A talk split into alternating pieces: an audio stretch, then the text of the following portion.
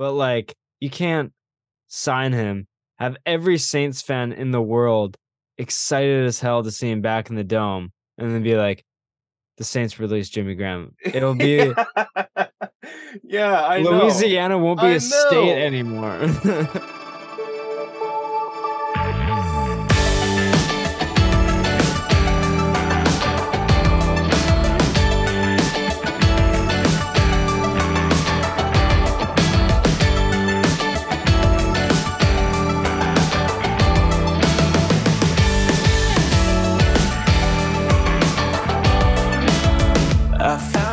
is episode 177 of Left Side Heavy, the podcast. You can find everything for the show on Instagram, Twitter, and TikTok at Left Side Heavy underscore.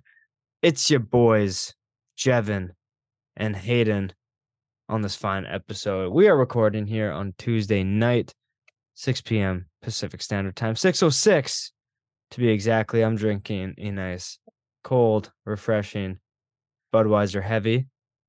No free ads but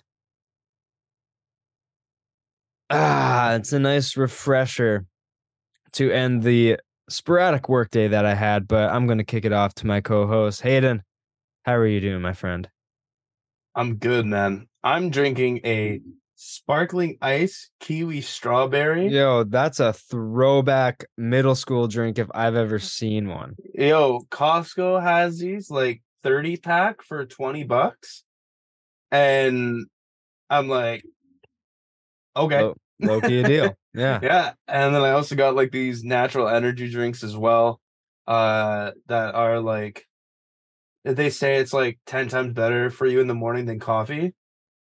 And I'm like, well, I'm still gonna have my coffee, but Yeah. nothing like an extra boost during the day. Yeah, you need you always need something in between the hours of 11 and 2. You always, exactly. depending on when you finish the workday, that is. But like for me, two o'clock, I always need that extra like You little, little Kick. kick. Yeah. just to finish the last Hell like yeah. two hours of the day. So Hell yeah. But no, man, I'm I'm good. Just got back uh from Tofino yesterday. First time ever go well, eh, first time with a conscientious mind. Uh apparently I've gone when I was a newborn and three years Oh. old. So well, that doesn't count. no, it doesn't count. Um It's like I've been to fucking Paris when I was six months old. It's like that No, you didn't. count. Yeah, it's no, like it going to count. Vegas before you're legal. It's like no, that that's like literally my brother's wedding. Like I Yeah. went, I went there when I was seven. I was like, yeah, I've been to Vegas, but I haven't done shit. yeah. When people ask if you've been to Vegas, it's like, have you experienced like the movie Hangover Vegas? Like, have you experienced Vegas? Yeah, have you experienced something of like along those lines? No, then shut the fuck up. Yeah. But uh, no, man, it was a oh, it, Tofino definitely underwhelming size related. Mm-hmm. Um, very beautiful. A I've lot. heard, yeah, I've heard nothing but good things in terms Oh. of scenery. Oh scenery is unlike any other. So I, I can't really i can't really knock that. But once you do like everything like a walk through town you know a hike and then your one sort of aqua marina life thing there there's not much else to do. Yeah. like the place that we stayed at get this you thought squam was expensive for camping? Excuse me please four people guess how much it was total Like for the weekend or per night? for friday night saturday night and sunday night three And, like, nights So it's this isn't a per person thing. It's for four people for three nights, i mean it is a per person but just in it was total. paid for all in one lump sum Okay, so I'm gonna divide it like this: Squamish for per person with the car is 25 a night. hmm And you said if you think Squam's expensive, yeah so I'm going to assume it's for three nights for one person. That'd be 75. Quick maths. That's 300 per. That's 300 for the trip. hmm 25. So I'm going to say, hmm. I don't want to go crazy, but I also kind of do, you know? I want to test my limits. I'm going to go 425. It was it was 350 something, Ah, but you didn't you didn't even think to add in the cost of the ferry ride. no, no. And when you add that all up, it's like, is Tofino really worth it? Also, no, wasn't not really. also wasn't the fairies like a fat joke this weekend with the T Swift concert? Well, the whole thing was with that. Um, luckily we had made reservations months beforehand. Okay, that's huge. So when we got there, it was like we were waiting two ships, or it said waiting two ships. And that would have meant if we left at seven, the next one would have probably been around like 10, 11. Mm-hmm. But since we had a rezo, we're cash money. Okay, Showed up at. Tsawwassen, waited for 10 minutes, or was like a 35 minutes was on the ship. And then the way back, it was also two ship waits. But today, if you got there for the 7 a.m. ferry, you wouldn't leave until 9 p.m. tonight. Yeah, And you had to be there at 7 a.m. that's fucked. Yeah, absolutely. Nine ship wait. I just Uh, wouldn't. I just wouldn't. no, no, I wouldn't either. And it's like, fuck me. I guess I'm saying other down the mainland.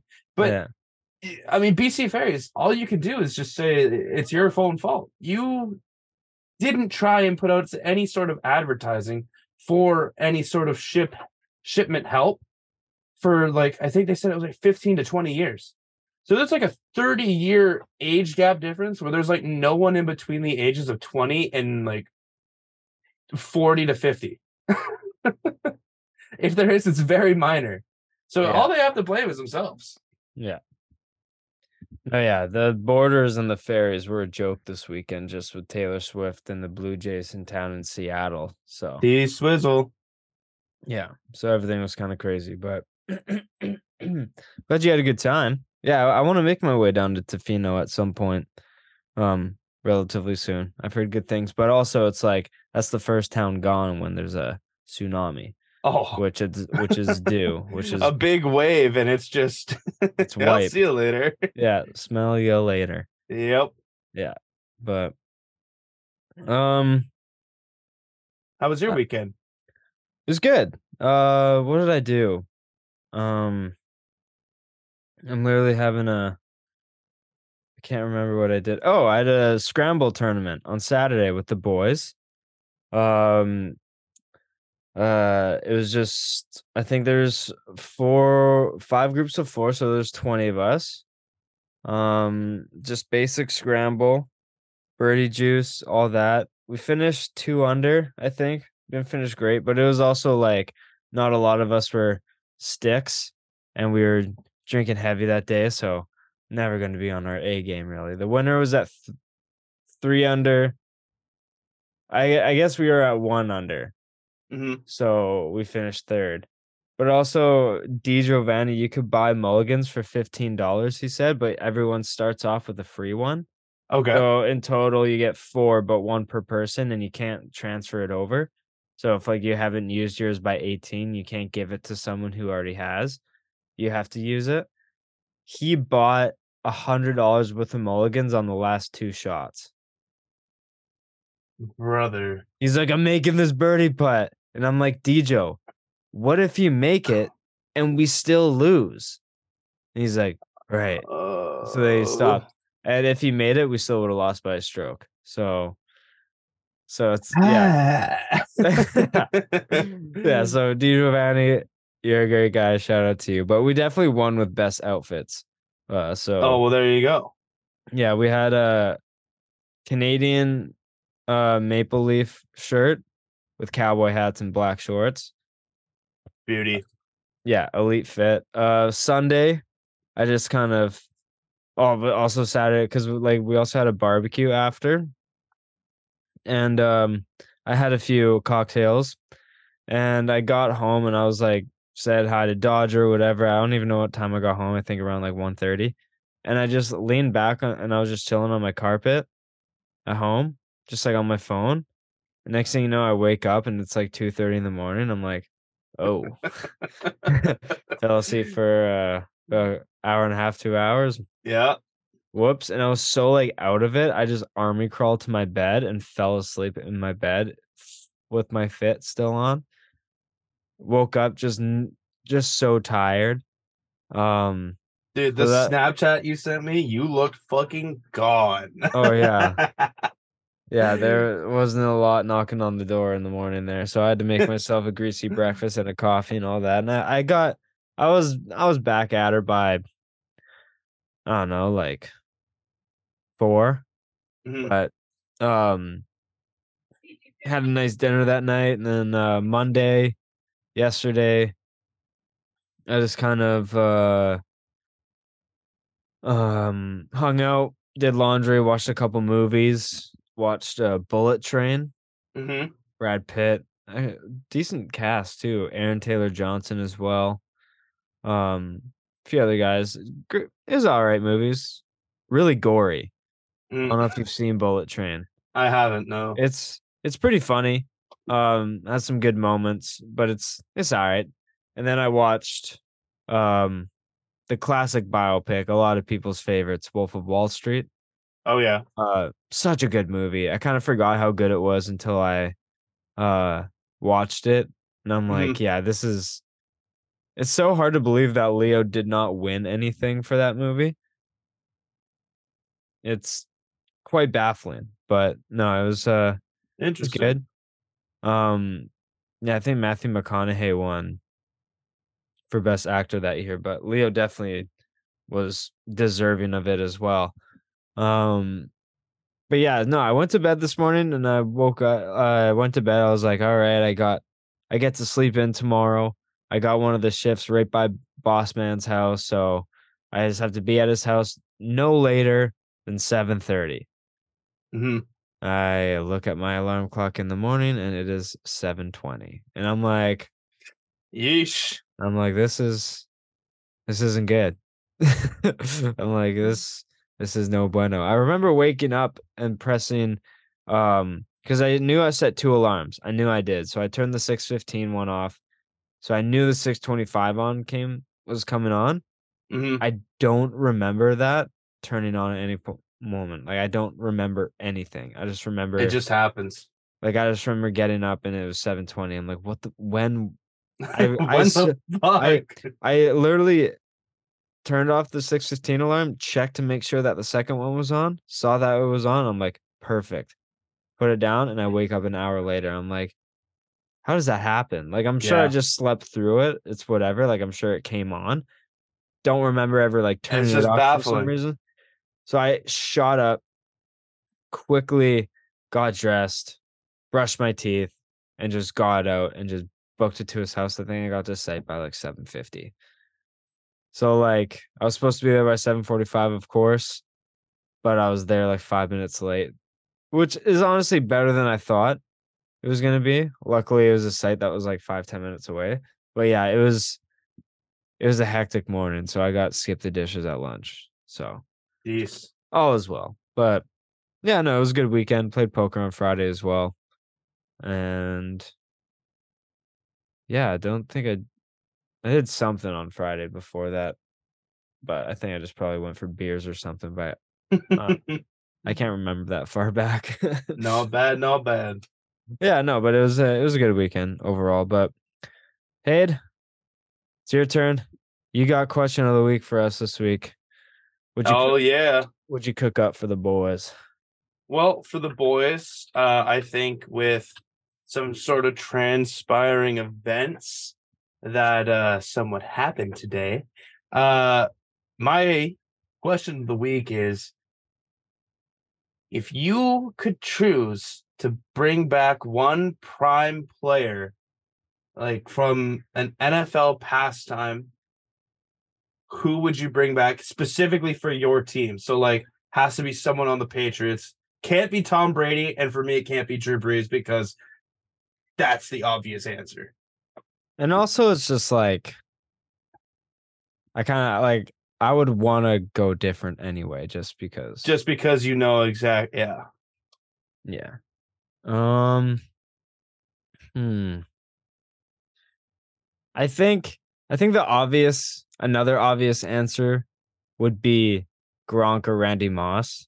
hmm Just because like when was the last time we've had a legit weapon on our team since one of those two? Or Edelman? But Yeah. like he slot guys is kind of hard, but like I think the answer would be Randy Moss because I think it would complete our team a lot more than like adding more to our defense. hmm But also another guy is Ty Law. I think that that guy was a menace as a DB on our team. And I think he would like he would just bring that whole secondary together so well. hmm Um Vrabel was a dog as well. Like Patriots have had a lot of defensive dogs They have. in the past, so it's like hard to really pick one. So I guess like prime, Prime. I gotta go Randy Moss. I got to just so we can add pieces to our offense. hmm But also there's like just like good ones like Ty Law, like Vrabel, Wilfork having that beast on the fucking line again. Like there's just there's so many different directions you can go with the Patriots, but I think my answer is Randy Moss. even even prime Vinatieri, man. yeah, dude, that guy didn't miss. No, But also like Nick Folk, man. That guy was beer like league kicker. but honestly, like I kept tripping that guy, but that guy was like the best kicker within 25 yards in the league. Like Mhm. he didn't miss. no, don't put him at 49 or 50, but oh, anything over 42 yards is it's like damn. it's the like. Justin. It's like Justin Tucker's 62 yard field goal. yeah, it's like hitting the cross post. It's like no, can't. Uh, fuck, that's hilarious. Yeah. Anything over 39 and a half? No, can't No. do it. Never. Justin Tucker can do that drunk with his left foot. yep. I wonder if Justin. I wonder how long Tucker Tucker's field goal range would be with his left foot. It's kind of like what would Rory shoot left-handed? Over under 81 and a half. Uh, Dude, that's a tough line. like he's a professional. Because Because he like plays right-handed. yeah, Surely but- he must be good at both, though, right? Yeah, exactly. Like he I feel like he has to have some sort of action with his left hand. That's why it's like probably six over at least. Cause like Justin Thomas shot 11 over with his right hand. so, Yeah, I mean, yeah. Eh, Who like, knows? it's it's really hard to gauge with cause like Koepka, he was shooting videos and like his action looked good. And I think he played Mhm. around and he shot like through like 13 holes, he was like seven over or something. And it was like, all right. yeah, it's um, actually kind of crazy. Like you just, you can kind of just go like four iron, seven iron instead of like driver pitch because like I, I don't know, it's really hard to tell, but yeah. Who What would? Tucker go with his left hand, with his left leg, or his That's third a good leg? question. Yeah, jeez. 63 yards. Ah. What Well- about you? All right, this question for me, uh, I would definitely go defensive, and it would definitely have to be like one of the Dome Patrol original cast. Like, also, what a sick name for like half of a front seven. yeah, The Dome Patrol, obviously playing in a dome, but like, yeah, uh, I think the obvious answer is Ricky Jackson. hmm Um, Jeff, in 13 seasons for New Orleans, how many se- or how many games do you think he missed? Mind you, he played on like the edge. So very susceptible to some sort of pectoral, bicep, severe Quad even. severe injuries. Um, I'm gonna say he missed three games in 13. He missed two games in Ah. 13 seasons, man. Uh he never made it past the wild card for the Saints or the Niners. Uh but he leads the franchise in tackles, sacks. Um I think he's like something crazy, like six-time Pro Bowl selection four time all pro I know four time all pro first first team. Uh who knows how many second team. All pro. But Yeah, six time Pro I'm, I'm checking to see any more accolades he has right now. Um, say all you want, uh, but he definitely was the anchor to the Dome Patrol. Uh, and you could Uh, obviously say that you could choose Sam Mills or uh, I think it was. I can't actually remember. Let me see who the Ford Dome Patrol. It was Ricky Jackson, yeah, Sam Mills, Vaughn Johnson, and Pat Swilling. Yeah, okay, it was Pat Swilling that I was thinking of as well.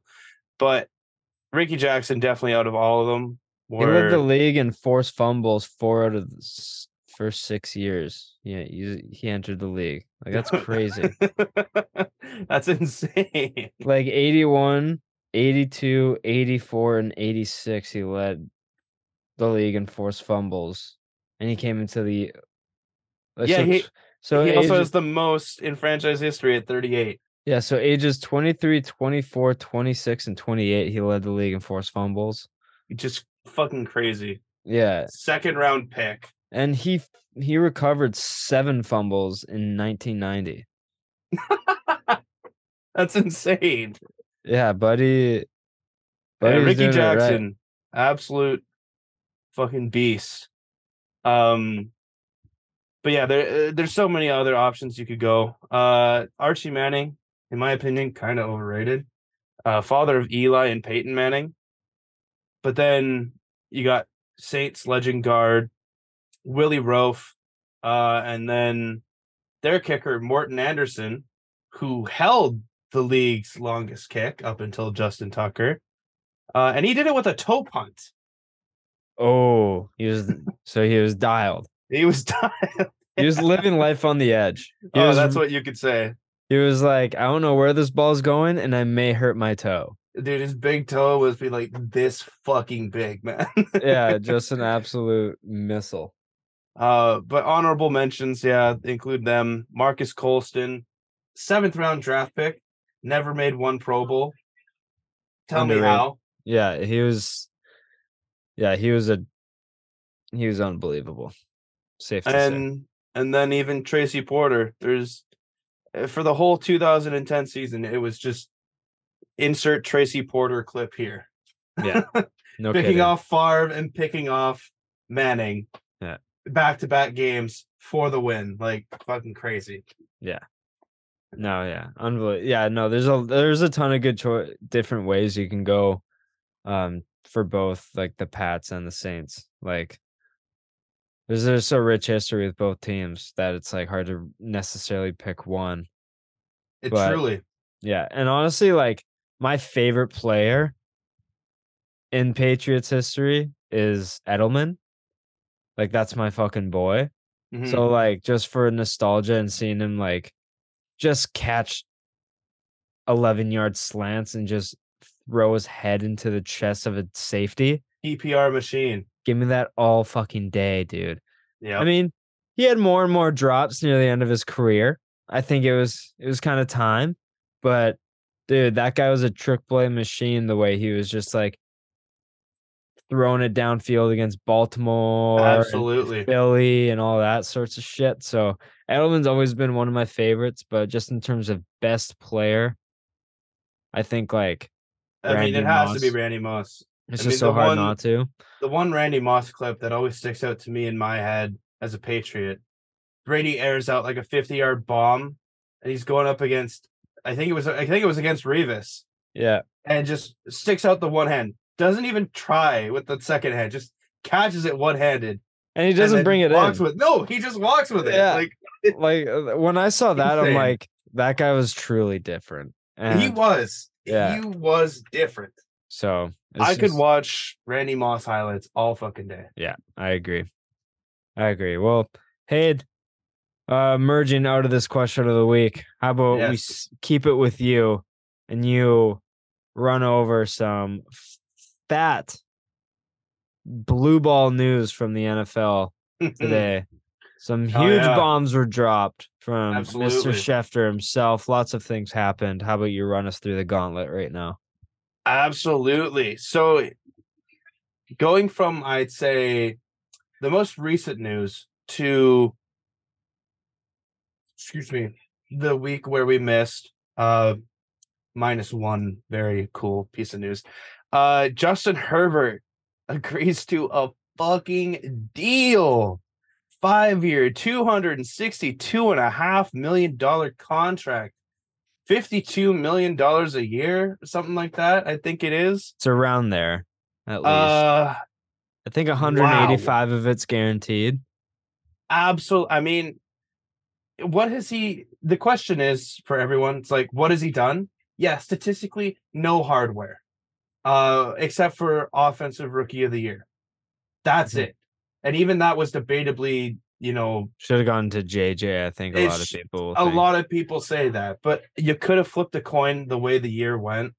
But you look at his resume through the first three years, he's like one of the most acclimated quarterbacks through statistics. Yeah. And that's not a coincidence. Justin Herbert is he will be great. He just uh, if I don't know because I just uh, I hate the way that the offense was ran. And thank God for Kellen Moore because I truly think this year is going to be different. Jeff, what do you think? What do you think about the contract? So it to your boy. so Herbo's been my boy because I picked him up off waivers in Dynasty. Hashtag hashtag huge for the program. Thank you very much. Absolutely. Uh, that's called managing on the fly right there. I saw him through.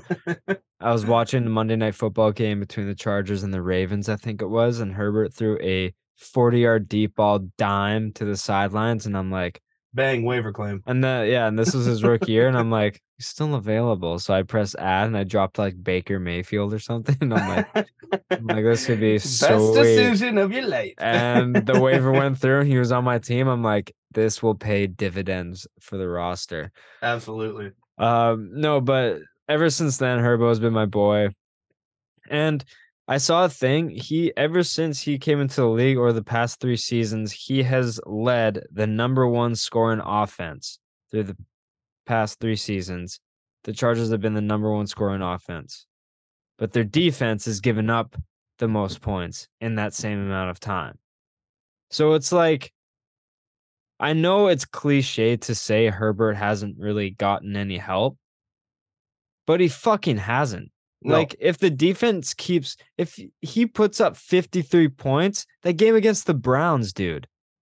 Remember that game? It was like 52 to 51 or some Yeah. shit like that. It was yeah, like they barely won, and they were And- outplaying the fucking shit Yeah, out of the Browns. and uh, and it was the same thing on the Brown side too. It was like defense, man. Can you please give us some fucking help? Like oh yeah, I just think with LA, that's been the problem. Has always been like their defense has been good on paper, but it's never come through. Like JC Jackson was unreal in New England, but it's hard to say that it wasn't because of the New England system that he was doing so well. Like, and it's really hard, really unfair for me to say that because he did get hurt early on. So there was nothing really to prove that. But like nothing on LA's defense worked. And I just think it's so like I don't know why, but they can't get anything done on defense. And they have so many gamers on there. Bosa, Absolutely. Derwin James. Their linebackers are good too. Like Asante Samuel. it was just like it's so hard to wrap my head around of like how they can't give Herbert the lead that he's constantly putting them in. hmm Um, uh, he's gone through a ton of cold spots past couple of years. Uh, haven't been his best, but I also think they're paying him what he's still like what twenty four. How old is Justin Oh. Herbert? Young. Uh, he's 25. And if we know anything about quarterbacks, it's like you could be playing until you're 38. Absolutely. And I think they're paying Herbert for what he can be and a little bit for what he is now. Mhm. So I am totally fine with the contract. That's the market for quarterbacks nowadays. It's you got to accept that. Um, but regardless, like, has Burrow signed his contract yet? no, and that's actually what I was gonna get to. It Like, I- looks like whoever signed it first was gonna use that as leverage to say, "I'm better." And And I mean, I would definitely say Herbert signing first obviously benefits Burrow because it's like Burrow's probably going to get a five year, $265 million contract. yeah. And the grand scheme of things, like a 52 and a half year average annual value as opposed to 52, it's whatever. I Mhm. never thought in a world Herbert would get more than Burrow. no, Um, not, just- not after even- the even- type of seasons they've had Yeah. against one another. like I think I think Herbert's the more physically talented quarterback, but I think Burrow's facilitated an offense better just a bit. Yeah. Not by I a large margin, but you got to say Burrow's had the better career so far. Um accolades like aside like Burrow's been to a Super Bowl and was one play away from potentially winning it. Yeah. Um, so I think regardless, Burrow would have gotten more on a contract even if he signed first. But um I still think like Herbert is deserving of this.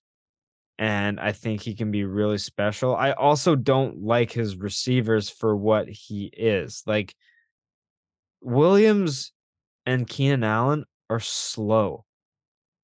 Like they They're are getting up there in age. like they're just not like Mike Williams was never really that type of guy, but Keenan Allen had some speed when Herbert first started, but he was on the severe decline when Herbert first started. So Mhm. like that's obviously caught up to him a ton now. And I just think like they either need to make a big trade for a receiver that wants out, like a speedster kind of like a Brandin Cooks or something, like Mhm. something just like I don't know. But I just think like Herbert needs a bit more speed in terms of receivers, nothing crazy, not like a Jaylen Waddle type, just faster than a four five what the other guys run. But um with Quentin Johnston coming in, I think it's gonna help him a lot. So I like I still like the contract. I believe in Herbert. He's gonna be a top five QB for his whole career, I think. And uh I do think that the Chargers can win a Super Bowl with Herbert. There you go. From left side heavy first, Jeb on the fave. Uh next, Trevon Diggs agrees to a massive contract as well. Uh five year, $97 million contract. It's funny putting five year in a quarterback and then five year in a cornerback. Uh the difference in money is huge. Astronomical.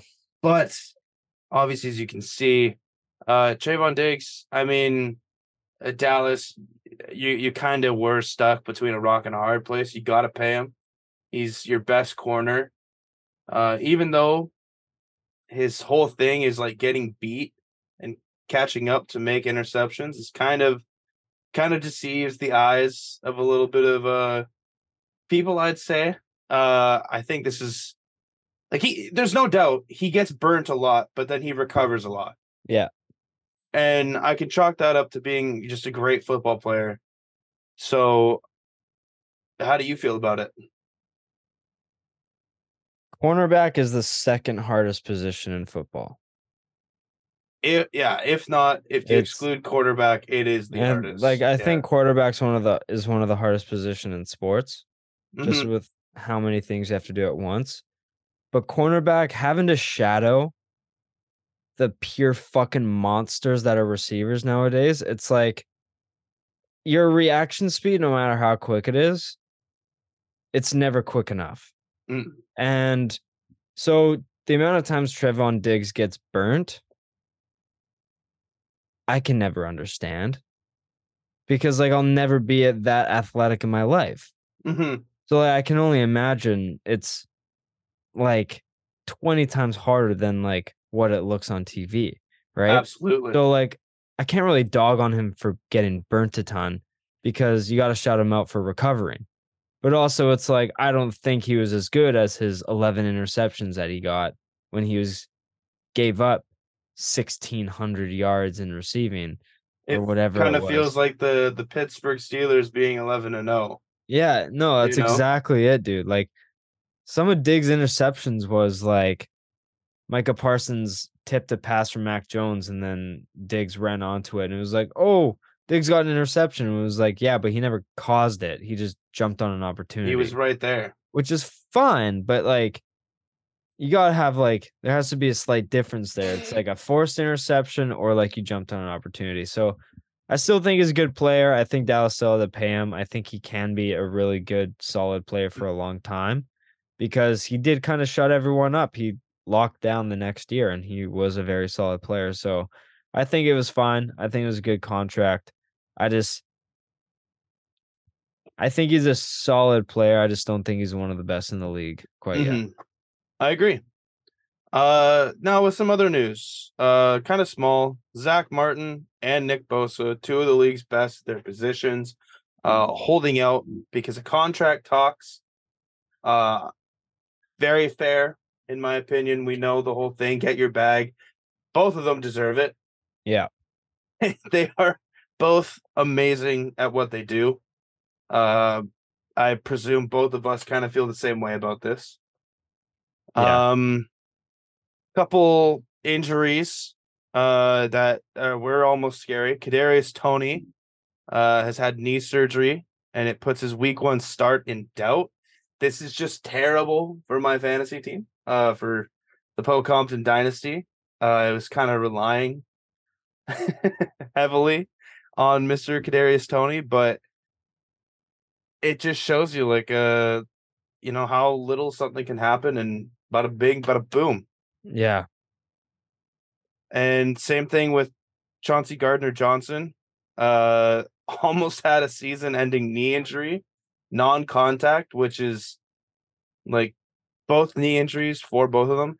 Super scary, but luckily both have uh have been unscathed of a of a season ending injury. Oh, that's good. Because like those non-contact injuries, man, it's it's always scary. Usually it's like, oh, his knee blew the fuck That's up. usually all it is. Yeah. It's like, oh, and his season's done. Yeah. like as soon as they go down without touching anyone, grab their knee, ah, there's an ACL. uh, but then a couple one year contracts, big ones. Uh, Marcus Peters, uh, as we talked about earlier, now his fourth team, he joins the Las Vegas Raiders on a one year deal. Wow. I like that for them. I do too. They definitely need some cornerback help. And in Uh, that type of division, like with a lot of weapons to have to deal with. Yeah, it could be some very high scoring games. Yeah. And then Saquon Barkley, after not playing on the 10.1 something fran- million dollar franchise tag, he opts to play for the 11 million dollar one year contract. And all of the rest of that money is purely incentive based. So I don't I don't want to say like, oh, it's a it's a bad thing, but it's like, wow, I thought you were holding out for more He turned down 19 and a half guaranteed. for like what three seasons or something like that. So I'm kind of just like, is it like a bet on himself? That's what I wrote is it down as like- like, like a prove it deal. Also, like, is the signing bonus bigger? Like, is he getting more in a signing bonus? Like, his signing bonus was $2 million. Like, is I think maybe just the extra stuff wasn't as much. Like, the franchise tag was no Yeah. more than the 10 and a half, but this one, it could be a chance to make like, I don't When all know, said and done, just over 13 or thirteen million dollars. Yeah, fifteen million dollars with incentives if you reach certain I don't know. Like I think a lot of it is basically incentives like you said, but yeah, I I was kind of I was kind of expected expecting to see a bit more than 11 million dollars, especially for a one I was deal. too. Yeah. So I mean, this could make an extension. Uh, halfway through the year, who knows? Um, but now for the last piece of news, the coup de la grace for me. What is gonna make me so excited tomorrow because it's official training camp starts tomorrow but jimmy graham is a saint once more Jimmy Graham is back in the bayou, baby. Man, I have to tell you, today when I was driving to a job site, uh, there's this new guy that is working with us, and he's no one else in my shop is like an NFL fan. Yeah. This guy, he's a big Steelers guy. And I was like, okay, like what one player got you into liking the NFL? And he's like, oh, Troy Polamalu. You know, and then he asked the question, he's like, what got you into being a Saints fan? And I'm like, man, that one year Jimmy Graham and Drew Brees had, uh, I just love the way that Graham played the tight end position and how he changed how he changed it. Yeah. And I swear to God, that was said. And then I had like another 20 to 30 minutes to go for the drive. And then I look at my phone, my phone's blowing up. We got we got Donald, we got Carey, we got Schefty, Rapoport, Saints Twitter, Nick Underhill. And I thought it was gonna be like Alvin Kamara suspension sort of thing. Yeah. But then I saw Carrie's message and it was like, Haydn is probably coming so hard right now. And I'm like, okay, what is this? Yeah. and then I It's see obviously not a Kamara suspension. Yeah. and then I see that Graham has signed a contract, and dude, my face lit the fuck up. I was like, I know he's 36 years old, but tomorrow I'm gonna see a picture of him, Michael Thomas, and Alvin Kamara all in like a huddle together. And I am just th- that's been like just the dream. yeah. The dream. now, where does he fit in on this roster? I have no fucking clue. Mm. That's not the problem right now. No. No, like yeah, not the have, main focus. we have Juwan Johnson, Foster Moreau, Taysom Hill, and now Jimmy Graham. I don't know. Yeah. Who cares right now? No, like he signed a one year, and it seems like people are saying like he's going to make the team. Like he's even he's even saying like I'm excited to go back. I'm excited to be back in the dome, and like all this shit. And it's like, okay, You have you you can't if and if uh anyone cuts him, they're getting Saints fan will be like fire him. yeah. See, Because and, like they want to see him at least like if you trade him at the deadline somewhere, if you suck for like some some sort of future considerations or whatever, that's fine. At least you got to see him play once again for one more season, and he will was absolutely. But like you can't sign him, have every Saints fan in the world excited as hell to see him back in the dome, and then be like, the Saints released Jimmy Graham. It'll be yeah, I know. Louisiana won't be I a state anymore. Yeah, and even in like the press interview, like the GM Mickey Loomis said, like, "Oh, maybe I'll finally get, um, I'll finally get like a apology or like an acceptance of an apology from my daughter, because like we all know the shit that went down with him, Yeah. and and the front office, right? Like they literally used the fact that he put tight end for the New Orleans Saints in his Twitter bio against him as to why he shouldn't be paid more. Like there's a lot of shit that went down and it looks like those bridges have been repaired and man, I just can't wait to see him in a color rush uni. yeah. Oh, that's gonna be fire. And it- Absolutely. and it also seems like teams are going to throwbacks and stuff. Like you see with the Tennessee Titans, like they're Mhm. going to the Houston Oilers, and the Eagles are going to the vintage shade of green. Like we'll see what see what New New Orleans. They've kind of kept the same sort of uh Last year they did play with the two retro unis as Yeah. well. So like, who knows if they'll crack those out this year? Like, oh, they definitely will. Yeah, no, it's gonna be really like we see the Patriots. They're bringing out uh Pat the Patriot for a couple games.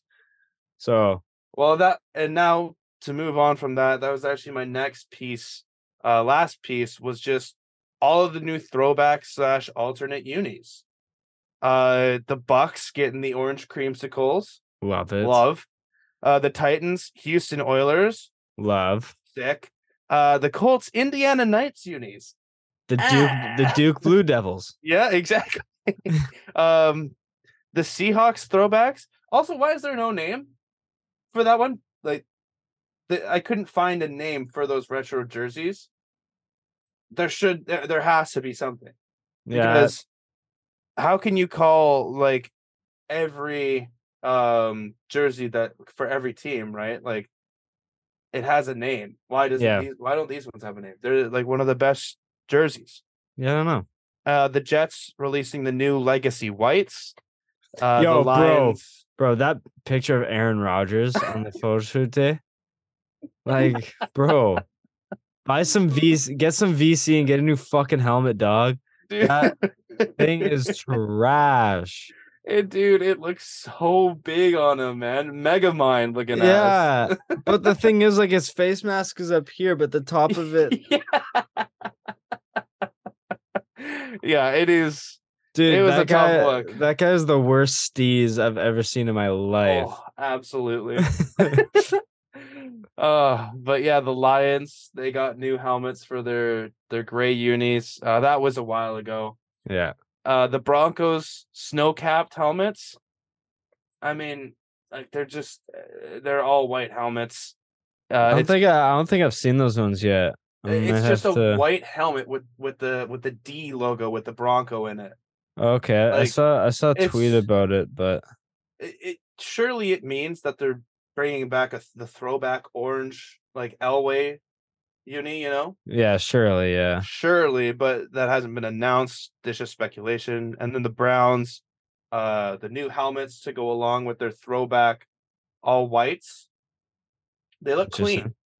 They look clean, but they're not the Browns. They're the whites, Yeah, that that's what I was just thinking. It's just like it's so hard to like see them in a different thing that's not their logo. right? uh, and then unis to still be announced, but in the coming, uh, the Patriots, the Bills, the Chargers, and the Eagles. Like we all know they're coming back. We just they haven't been officially brought out yet. Like we but I also think like, but I also think it's just like I don't think they're redesigning anything. Like the Patriots already announced that they're wearing the jerseys, so I, but I we feel haven't like seen, you know, we haven't seen the new look of it. damn these. I'm not gonna lie, dude. These Browns helmets are tight. Like I like 'em they're, a lot. They're white, orange, and brown. I mean, You know what? I think, they're the staple color. dude, it kind of reminds me of the BC Lions, low key. Kind of, if they did like an all white, Yeah, like just like the whole like change the brown to black, and there you go. Like it's dark enough brown to kind of like you can pull it off as black just from like a glance. It's like I kind of see like the BC Lions from like a couple years ago. Like it's kind of clean, but also it's just like how is your helmet not like your logo is a brown helmet? How is Yeah. like, How is it white? like it's just like now no one knows who you are. yeah, pretty much. Pretty Yeah. much. Like, oh, are these the whites? Wow, that's pretty racist. yeah. Uh All right. but yeah, to, to go with the last four, like it's just yeah, they've been announced, but we haven't seen them. So up until now, we know that they're coming. Uh the Chargers, maybe not so much, but there was like a little spoiler that they did where they had like a a San Diego dark blue helmet in the back. So I mean, who knows? yeah, that'd be that'd be tight. but and then yeah, like the Eagles, Kelly Green, and then the Bills with the red helmet. It uh shaping up to be a pretty awesome season, man. Yeah. So September 17th versus the Dolphins and December 3rd versus the Chargers will be donning the Pat the Patriot jerseys. Um, I just can't wait for them to be shown. Yeah, like I I- love their jerseys. I just don't think like they need to show anything that they haven't changed. No, de- and definitely not. It's just how how will they look, you know? Like they always throw some sort of like new era thing to go along with it, you know what I mean? Like the uh let's see here, the ones that I actually just saw with the the. Houston Oilers. Bro, those Houston Oilers jerseys So are clean. so fucking nice, dude. Oh, absolutely. But like so with nice. with them, right? Like the uh it's just I don't know, like the colors seem different. Everything just fits a little bit better than you know I I don't I don't know how to explain it. Yeah. I'm just excited to see them. Yeah, that's fair. That Pat the Patriot logo is one of the best logos in sports. Oh. ever. Iconic. Call me biased, but Call me biased because they're my favorite team, but Don't worry about it. But yeah, same time. that is my uh That's that is my spiel. NFL news. All right, we will uh transfer it over to the NHL. Um big news as there's always kind of speculation surrounding the Boston Bruins on whether or not could they make moves is Krejci and Bergeron coming back. Well, after long time waiting, a decision has been made. The French Canadian Patrice Bergeron has announced his retirement after 19 seasons in the NHL.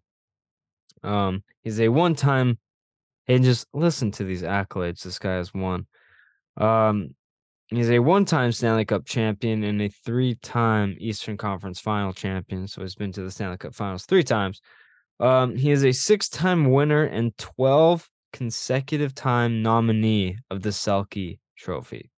He's been nominated 12 years in a row for the Selke. How fucked is that? That's pretty good, I'd say. And he's won it 16 uh 6 times, not 16 times, Jesus.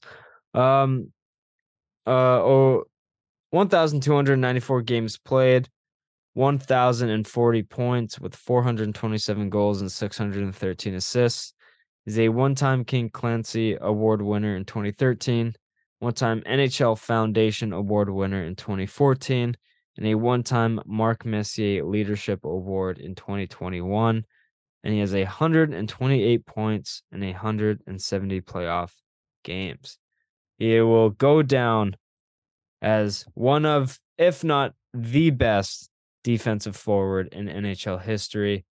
Eighth, um, he's been captain of the Boston Bruins uh, ever since Zdeno Chara left the team. So for the past three seasons, he's been the captain.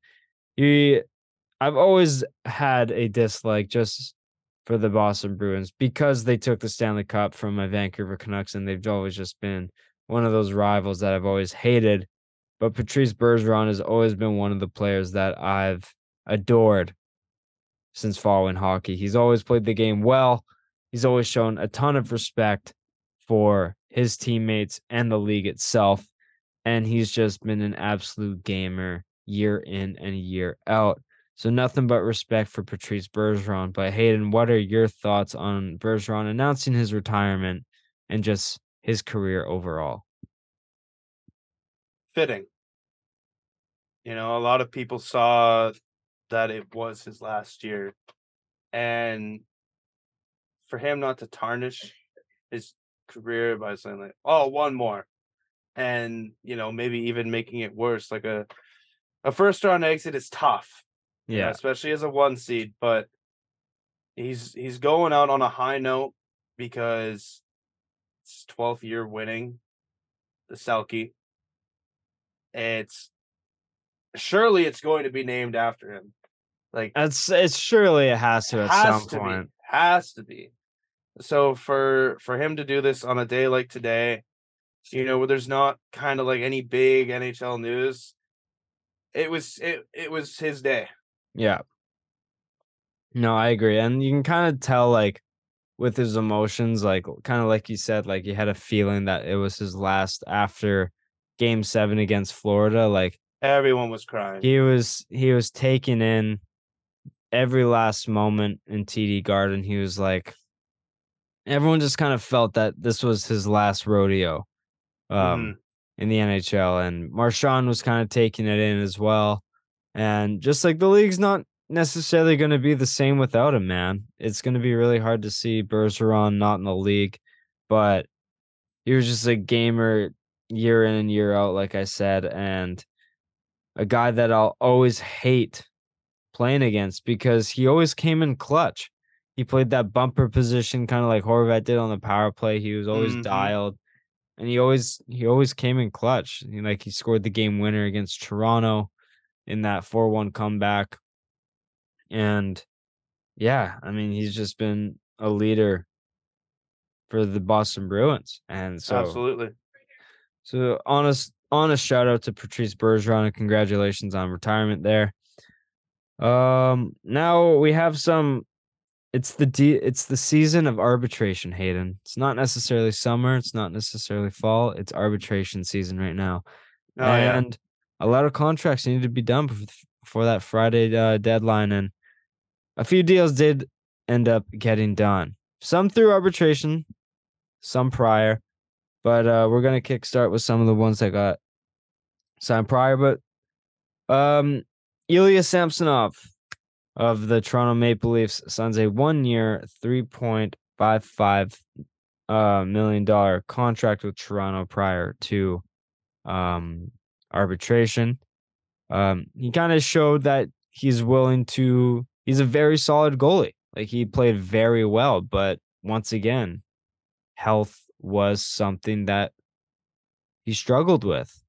And that showed in the final parts of the playoffs in the season. But he was asking for just under five million. Toronto was offering him just under two and a half. As per usual, they settle in the middle. What are your thoughts on the contract? It's it's a stopgap, in my opinion. Uh, I feel like there has to be something bigger than just Ilya Samsonov. I know he played well for Toronto, and look, he got them out of the first round. Yeah, you know, count that as maybe being Toronto's firepower, but they've had the firepower now for years. So for Samsonov, uh, I think he's just a stopgap and maybe even some trade bait for teams uh, this year. Maybe they're looking to do something else. I I have to imagine that in my mind. Because there's yeah. no way you can play a starting goalie at three point whatever. Yeah. So no, I I get it. They're probably kind of like fishing for something else potentially to hold on for a longer term, or like with the with the cap going up, maybe they can settle on like uh slightly higher AAV mm-hmm. uh for a bit longer term. So maybe like a four point two for four years, maybe they can kind of settle on if he plays well enough this year, the cap goes up, everything like that. Yeah. Um but uh we're gonna go to Gabriel Vilardi recently traded to the Winnipeg Jets. He was he did file for arbitration as well, and he signs a two-year, three and a half million dollar contract. Um, he started the season on a roll last year, just scoring and scoring and scoring so many goals for LA. Um, he was part of the package that sent PLD to LA, Vilardi over to the Jets. Um, I think this is a good contract for both parties. I think Vilardi's a very good young player. Um, and I think this is just a good two year contract to get under your belt and get going into the next season and something to kind of play off of for your next mm-hmm. contract. Mm-hmm. But do you have any thoughts on this, Aid? Yeah, no, this just leads very well into a next contract for him. Yeah. That's that's pretty much all I can say. That, that's what it seems like, at least to me. Yeah. No, I agree. And again, like as a young player, you don't necessarily have a ton of leverage. No. but he did have a very successful season for his age. So I think a three and a half year deal is something you can bet on yourself and potentially maybe even double next year. Mm-hmm. Uh, Tony DeAngelo returns to Carolina, signs a one year, $1.625 million deal, something along those lines. It's over $1.6 million, but found success in Carolina. Carolina traded him to Philly.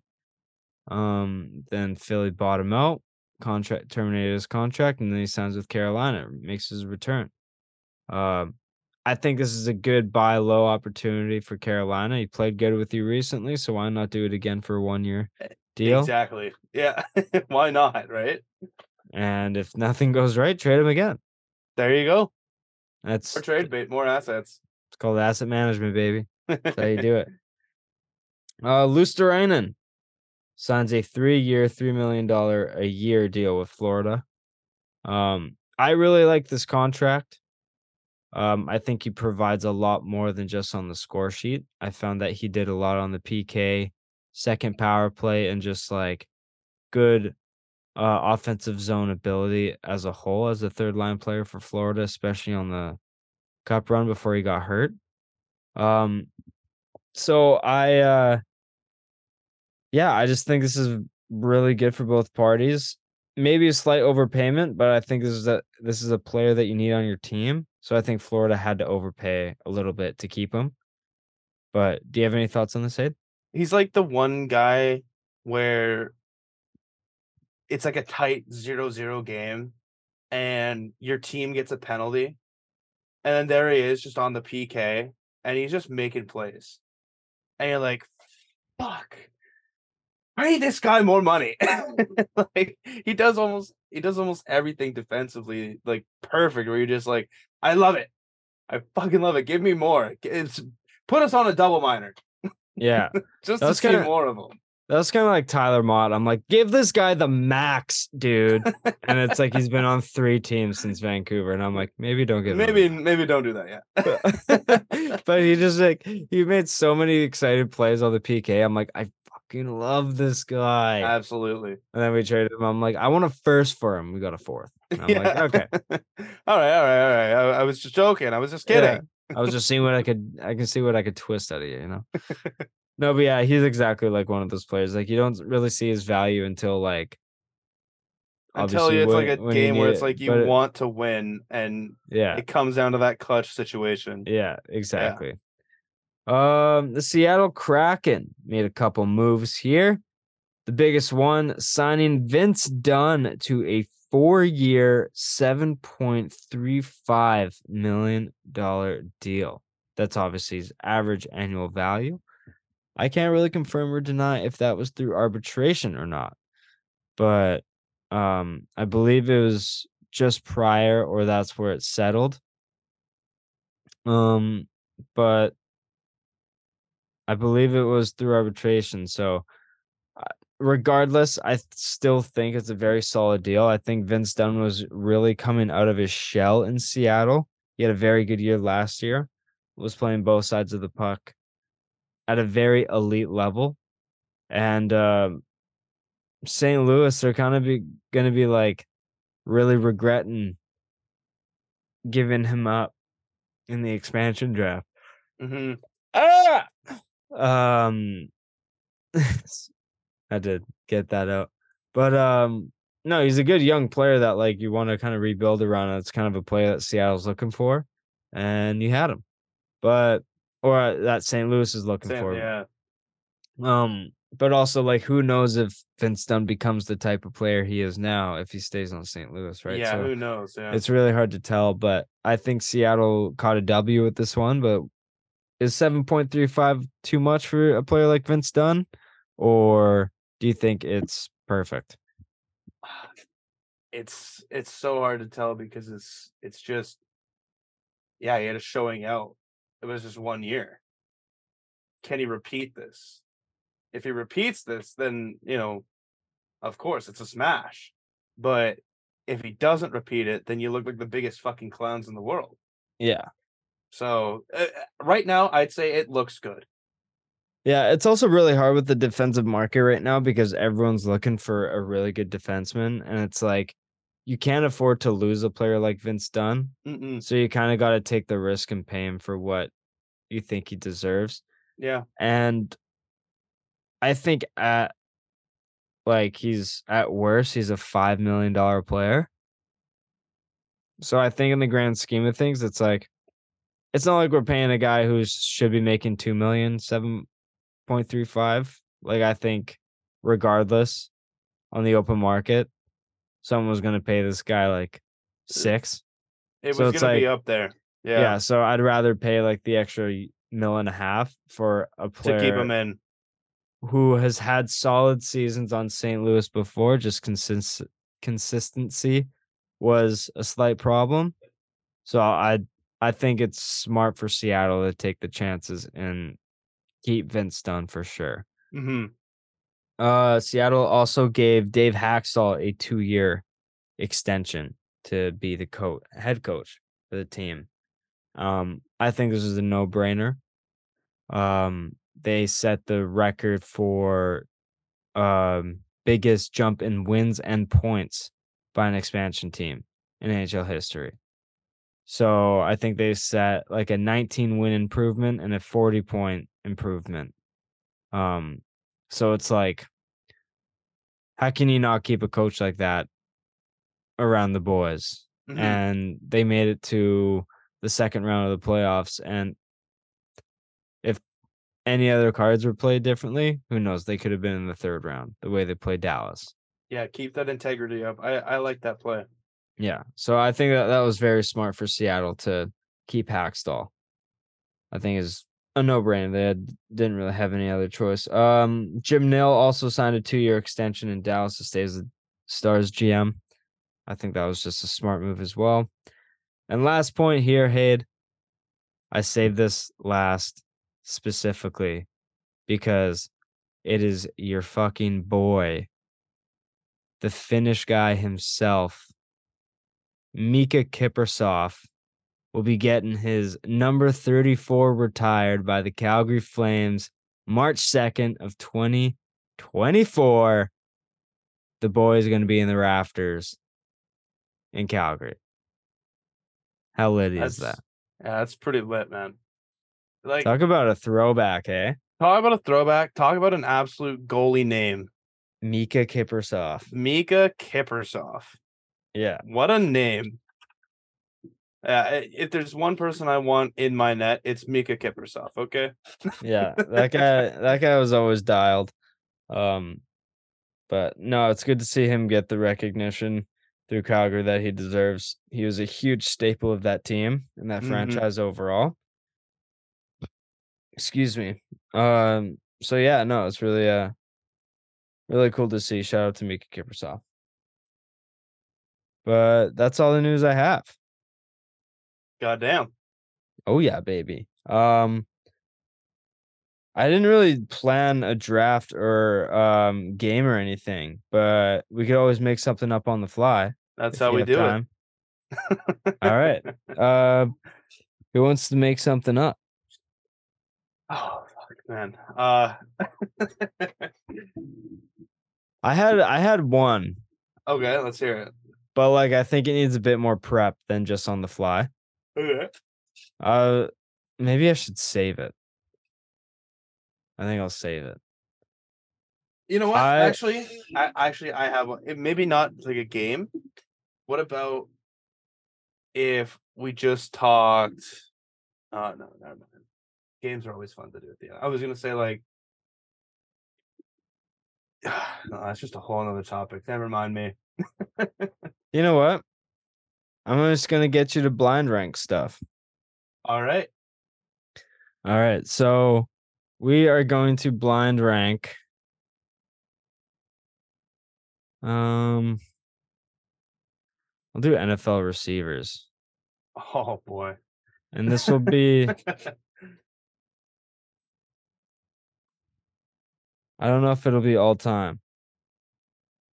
I mean, all time and current. That's gonna be tough.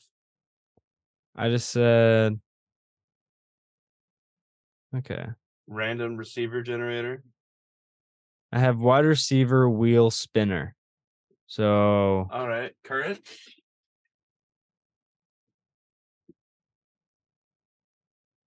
Uh, can you hear me? Yep. All right. It's spinning. It looks very active. Okay, Okay. yeah. I think this is like might be a bit dated, but we'll kind of yeah, like yeah, this is pretty kind of dated. Okay. But we'll um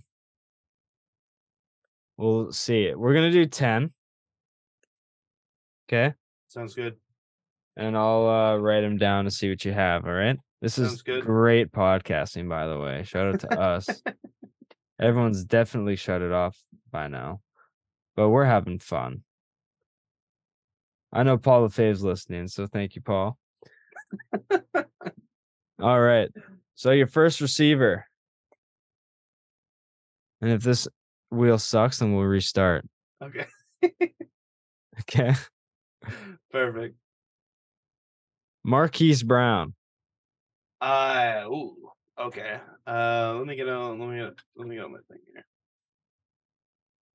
Marquise Hollywood Brown. I'm gonna put him at the six.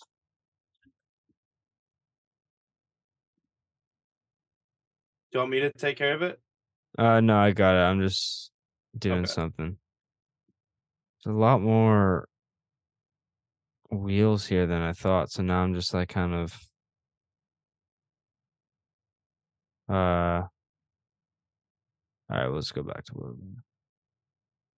All right. Um you said six? Yeah. M Brown.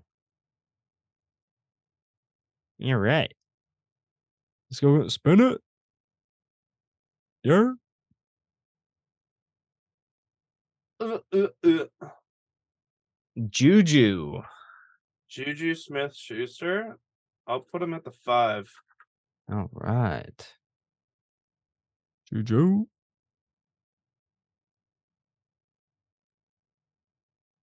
All right, let's spin this. So you got five and six filled out. Dope, dope. Odell Beckham Jr. Oh man, it's prime Odell. Uh, I'll put him at the eight. OBJ at the eight.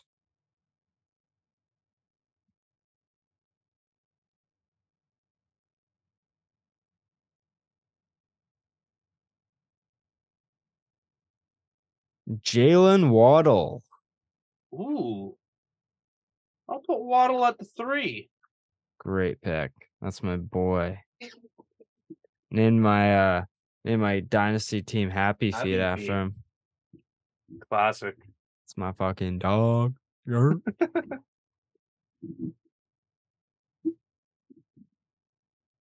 Ooh, this one could be interesting with what you have set up. Okay. Gabe Davis. Oh, uh, man, some days Gabe Davis can play like a four, but some days he's like a. Nine. I, I have to, yeah. you could go have one to, I for seven. to put him at the seven. Yeah, that's fair. You can Yeah. either you can either one catch for seven yards or three for 170 and three touchdowns. And I was like, what the fuck? there is no consistency with Gabe Yeah. Davis. It's impossible. Okay. Let's see what you get here. You have one, two, four, nine, ten left. Oh, let me eliminate you, Juju. Spin again.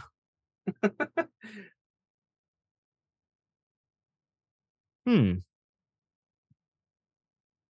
DeVante Parker. Oh, okay, that's that's ten right there. Yeah. Yeah.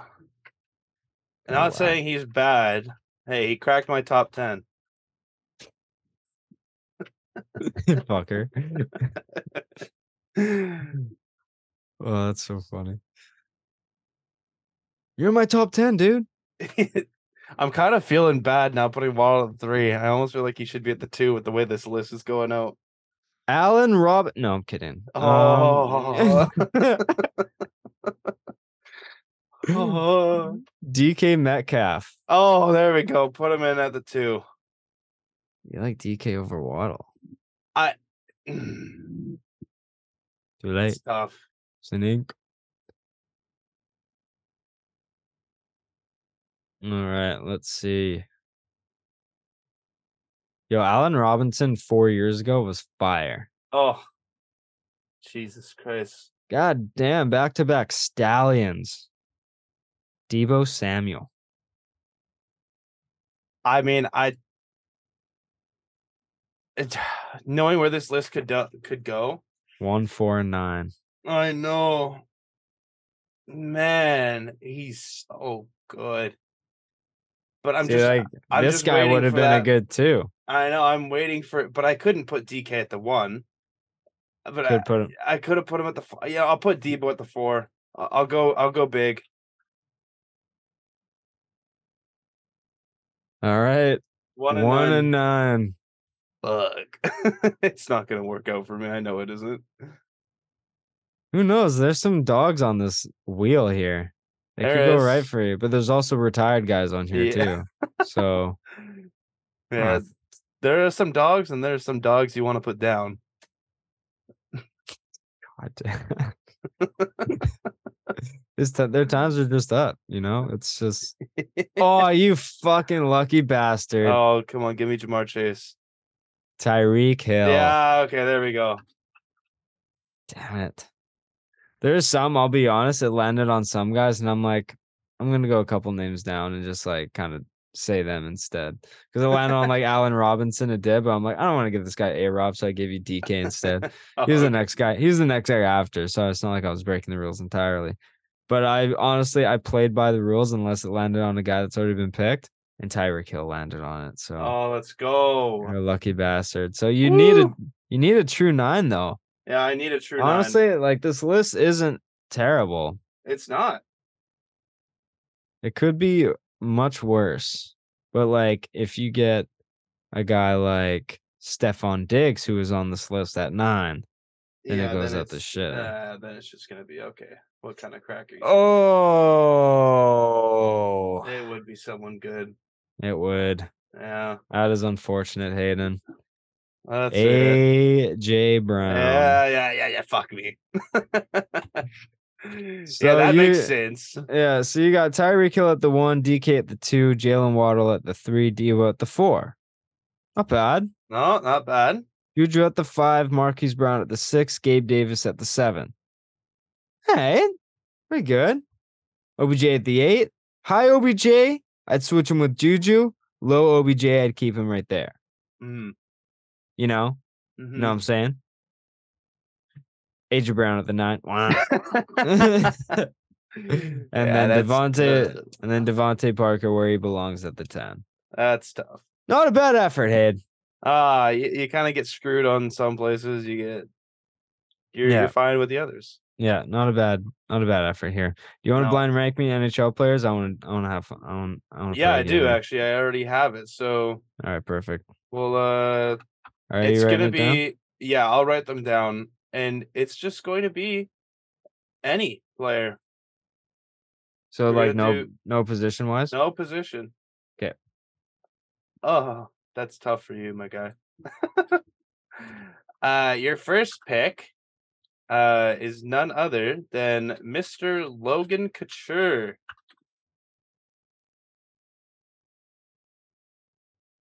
You see, this is the first is always so hard, especially like if you gave me like Matthew Tkachuk, like I think that's easy top three because, but also it's just like I don't know what players are gonna show up on this. See, that's what I was saying with Marquise Brown.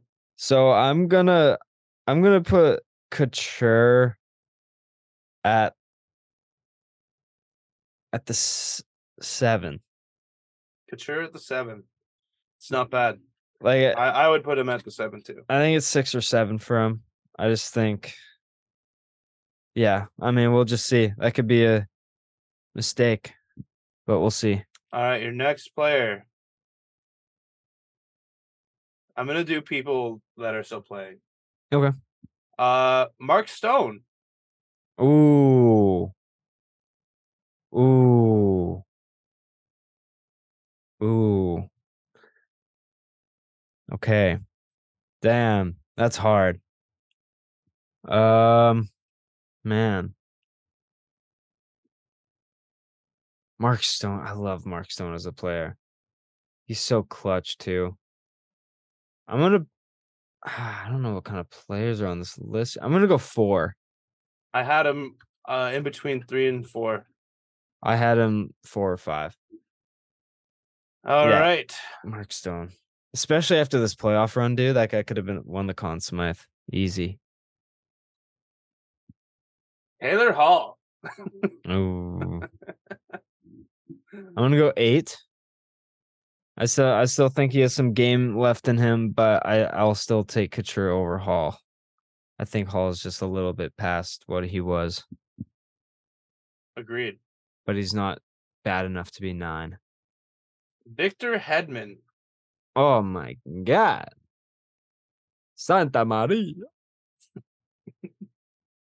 oh, is he better than Mar? I mean, he's oh, he's like top five defenseman in the league. Who knows? Mm, Cale Makar, Roman Josi. I, out of respect, I have to put him three ahead of I Mark had him- Stone. I had him two or three for you. Yeah, out of respect. I just don't know who else is on this list, you know? Yeah, it's the hard. That's the hard part. Evgeny Malkin. Mm. You see, I'm gonna put him at five, Yeah, kind of fallen off a little bit. but also like I don't think he's gonna be the second best player on this list, and he kind of falls in the same range as Stone as health hasn't been his best friend. So I agree. Like I think Stone and Malkin here are interchangeable, but I love Malkin at five here. Well, here's one that might put a wrench into your uh, plans. Patty Kane. Hmm. Are we going greatness or just right now? Has to be right now, right? Has to be right now. I think Kane at six is honestly respectable. Kane's kind of fallen off the past few years, dude. Yeah, And- he has. So I think, like, I think Malkin's been better than Kane, but I think Kane has been on the same level, a bit better than Couture. And I think I think Stone and Hedman have been better than Kane. I think this is, I think this list is working out very well. I'm just playing a dangerous game, leaving one, two, nine, and ten. Yeah, yeah, you are. uh, Austin Matthews. Oh, for fuck's sakes. oh. I think I'm gonna I could regret this very much, Mhm. but I'm gonna put Matthews at one. I have to. I don't know what my odds are like to get someone better than Matthews. He's arguably a top five player in the league. hmm It's very interchangeable at the moment. I'd say so. So I, Depending. I, I just I'm gonna put him at one. And we'll Alright. see what rocks. Anze Kopitar. Oh, damn. Here's where the list kind of goes to shit. Yeah, very much so. Okay, so I would put him at five if I could, Mm-hmm. and bump Malkin to six, Kane to seven, Couture to eight, Hall to nine. Unfortunately, you can't do that. I know. So I'm gonna hold out hope and that I get a better player than Hedman. So I'm gonna put Kopitar at nine, but I don't believe it. Kopitar at nine. Yeah, All right. bummer. Put that in there.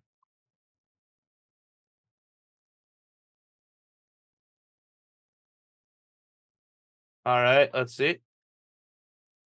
Erik Karlsson. Uh, I feel like there's only one place you can put him. yeah, I have to put him two. you don't want to, but you have to. Yeah, especially after potting home 101. But fuck. Holy All fuck, right. how many players am I gonna get through that aren't playing, man? Ooh, Cale Makar.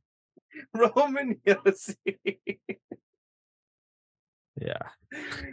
the list literally went fucking like um Henrik Zetterberg, Nick yeah, Nick Lidstrom, Henrik Sedin, Henrik a lot of Henriks right there. actually, Yeah. now that I think about it. and then it was uh I got Austin Matthews again, and then it went Roman Josi. Uh, all right. Read me off my list here. Uh man, the last picked fucked both of us. The last four kind of fucked everything.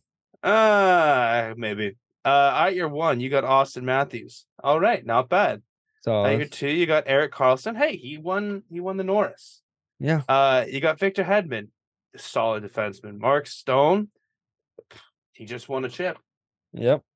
Evgeny Malkin, yeah, okay, he's he's not the best, but he's still up there. Same with Patty Kane, Logan Couture, captain. Can't go wrong with that. Taylor Hall at the eight, yeah, okay, not bad. Uh, I definitely see Anze Kopitar at the nine better. And then Roman Josi, what's he doing down there at ten, Jeff? Yeah, I don't know. That's a good question.